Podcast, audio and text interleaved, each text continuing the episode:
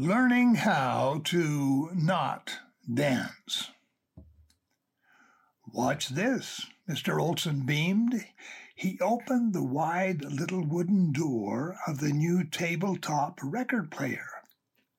He slipped in one of the 33 and a third RPM long playing records, which were just appearing on the market. Music poured from the box, but not for long. Mr. Olson stopped the record, opened the door, and slid the record out to show us again how it worked. School had not yet taken up, and he soon had a gathering of teachers and a few students admiring the handsome mahogany box. Mr. Olson was the suave, handsome heartthrob of the girls in his sixth grade class. He was a fine teacher and also the principal of our school. This demonstration was to display this amazing and mysterious new record player he had purchased for the school. The cutting edge music technology could stack several records on a thin spindle from which they would drop one by one to a pile on the turntable. This record player didn't do that, but it had another amazing trick of the modern age.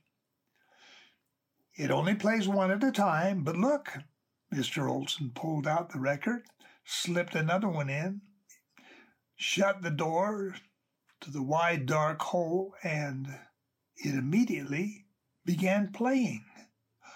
Well, be darned. You don't even have to put it on the hole, someone said. Surrounding teachers joined in similar murmurings of approval. I still think it was a good trick. Despite numerous peerings in, we sixth grade boys could never figure out how the record got centered on the turntable. We would try to confuse the machine and slide the record over to one side, but when you shut the little door, the music came out with no wobbles.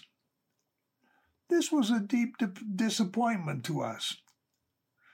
Part of the problem in figuring it out was the same one we faced trying to check out if, if the light in the refrigerator really did go out.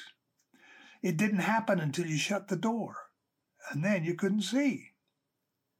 We talked about drilling a hole in the record player's door, but Mr. Olson kept it locked in the closet by his desk. It was the right purchase for the Petitney School. The multi disc players might be all right, safe on the top shelf of somebody's fancy home, but not in the hands of the sixth grade boys. The skinny spindle in the middle with its trick release lever for dropping rep- records would have been a lightning rod to our curiosity. A crystal goblet in an elephant corral had a better chance of surviving. Besides, we didn't have the patience to sit through one long playing record. We'd be graduated before the thing worked through a whole stack of them. The trick door caught our attention, and the music coming out held it for a few moments of interested silence. Then the youthful energy kicked in. Can I have this dance? Monty Montague said to me in his most courtly manner. Usually we boys misused that grammar rule. We always said can when we were supposed to say may, as our English teachers unsuccessfully reminded us.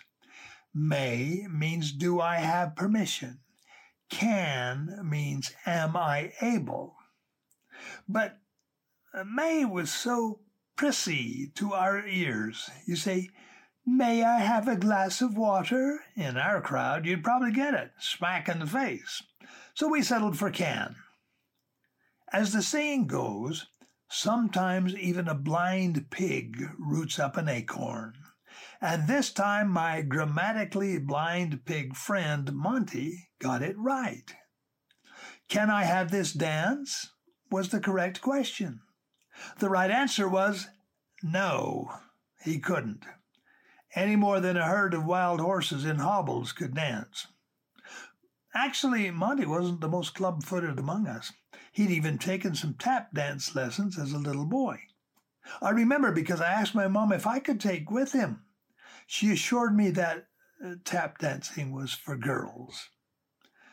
I lost track of the tap part, but buried deep the rest of her message deep into my subconscious. Dancing is for girls. It would rise from there at inappropriate occasions and haunt me the rest of my life. But just because we couldn't dance didn't mean we wouldn't dance. And that lunch hour, the baseball field was empty. And the back of Mr. Olson's room was pumping with sweaty boy bodies uh, dancing in the style of an Old West saloon brawl. What a wonderful educational moment to teach the beauties and grace of ballroom dancing, the lady teachers and Mr. Olson decided. In a day or two, they had moved the magic record player into the little commons area and set, and set up a dance class. Two problems. First, we were supposed to learn the proper steps, and second, we were, we were supposed to do it with girls. Fortunately, I found out I was a natural born, graceful, creative dancer. Unfortunately, I was the only one who thought so. Among those who didn't think so, and strongly, was Mr. Olson. He tailed me and my unfortunate partner around and around, all around the room, chanting, one, two, three, one, two, three. He claimed he was trying to help me keep the beat, but I suspected ulterior motives. Maybe it was because I beat him in one on one recess basketball games one too many times. Or could it be when he had the distasteful task of announcing to the class, the highest score on the IQ test we recently took was earned by the silliest acting boy in our class, Dwayne Hyatt. Hmm. Since I certainly never got the highest grades in any class, this was a bitter pill for the educational establishment. I'm thinking, well, maybe the IQ test wasn't measuring intelligence at all. Maybe it was measuring silliness. Mr. Olson's revenge also might have been for that awkward moment in a previous class when he was explaining the functions of parts of the human body. Always a potential landmine with students moving into puberty. He said, The brain is the center of our intelligence. No person can live without a brain. Monty Montague's hand shot up. He asked, how come Dwayne is alive? The embarrassing part for Mr. Olson was that he couldn't come, come up with a convincing explanation. Probably his tailgating me around the dance floor was for none of the above reasons. He sincerely wanted to help me. But I freaked out when he started using numbers such as one, two, three. Math was never my strong suit. Whatever factors, the experience of being singled out and stalked around the dance floor was half the reason I still fear and dislike. Those two emotions usually go together fear and dislike dancing. The other reason for my danceophobia I blame on a church MIA square dance years later. To those not acquainted with uh, Mormon acronyms, MIA stands for Mutual Improvement Association, not Missing in Action. Though, when referring to my dancing, the latter referent would be more accurate. Square dancing was different from Mr. Olson's one, two, three drill. Lots of jumping, twirling girls around, stomping and clapping. I said to myself, now this is my kind of dancing. Suddenly, a heavy hand gripped my shoulder, and a stern woman's voice commanded, If you can't act your age, go home. I don't remember what my age was more number phobia, but apparently I was mentally younger than my chronology. My dancing career ended that night. I did try, as they say, tripping the light fantastic off and on, but always with much more tripping than fantastic. Years later at Brigham Young University, I even took private dancing lessons so I wouldn't ruin the evening of the young woman who had invited me to her social unit's formal dance. No better. I panicked and froze. Her big night was a disaster.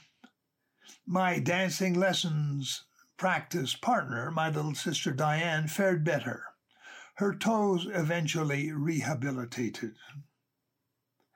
It is possible to go through the youth and adolescent passages with little or no dancing. I know, because I did it. It requires that you be sometimes ingenious and sometimes embarrassed, but it is doable. It also deprives you of lots of good times, I am told. Along the way, I gathered reinforcements for my anti dance campaign. This is the way the natural way of the unconscious mind. Once we set the sails on the direction we want it to take us, it will not only catch the winds that are headed that way, it will find winds, sometimes create winds to fill its own sails. Since I was convinced that, one, dancing was a primitive, exhibitionistic, effeminate art form, and two, I was no good at it anyway, I found evidence to support my position where others might not have. Once I was mumbling about my negative views of dancing in general and my my dancing in particular. My mother leaped up into one of her characteristic calls to action and said, We'll show you how easy it is. She called upon my father. He was willing. In fact, I think he saw in his mind his mind sailed back to Arrowhead Dance Hall, courting Mom, and sometimes being invited up to sing with the dance band. Unfortunately, I didn't share the memories. Doubly unfortunately, Dad said he was doing the foxtrot. Mom insisted he was slipping into the two step. Trebly unfortunately for a teenage boy. Watching your parents dance is not the way to be convinced that dancing is cool. It was another dancing experience, more embarrassing than inspiring. One, two, and three reasons not to do the Mr. Olson one, two, three, one, two, three, one, two, three. One of the joys of being a parent is that you get to go through these clumsy youthful years not just once, but again with every child you have. So, as they used to say in the Indianapolis Motor Speedway, gentlemen, start your engines. The next race is about to begin.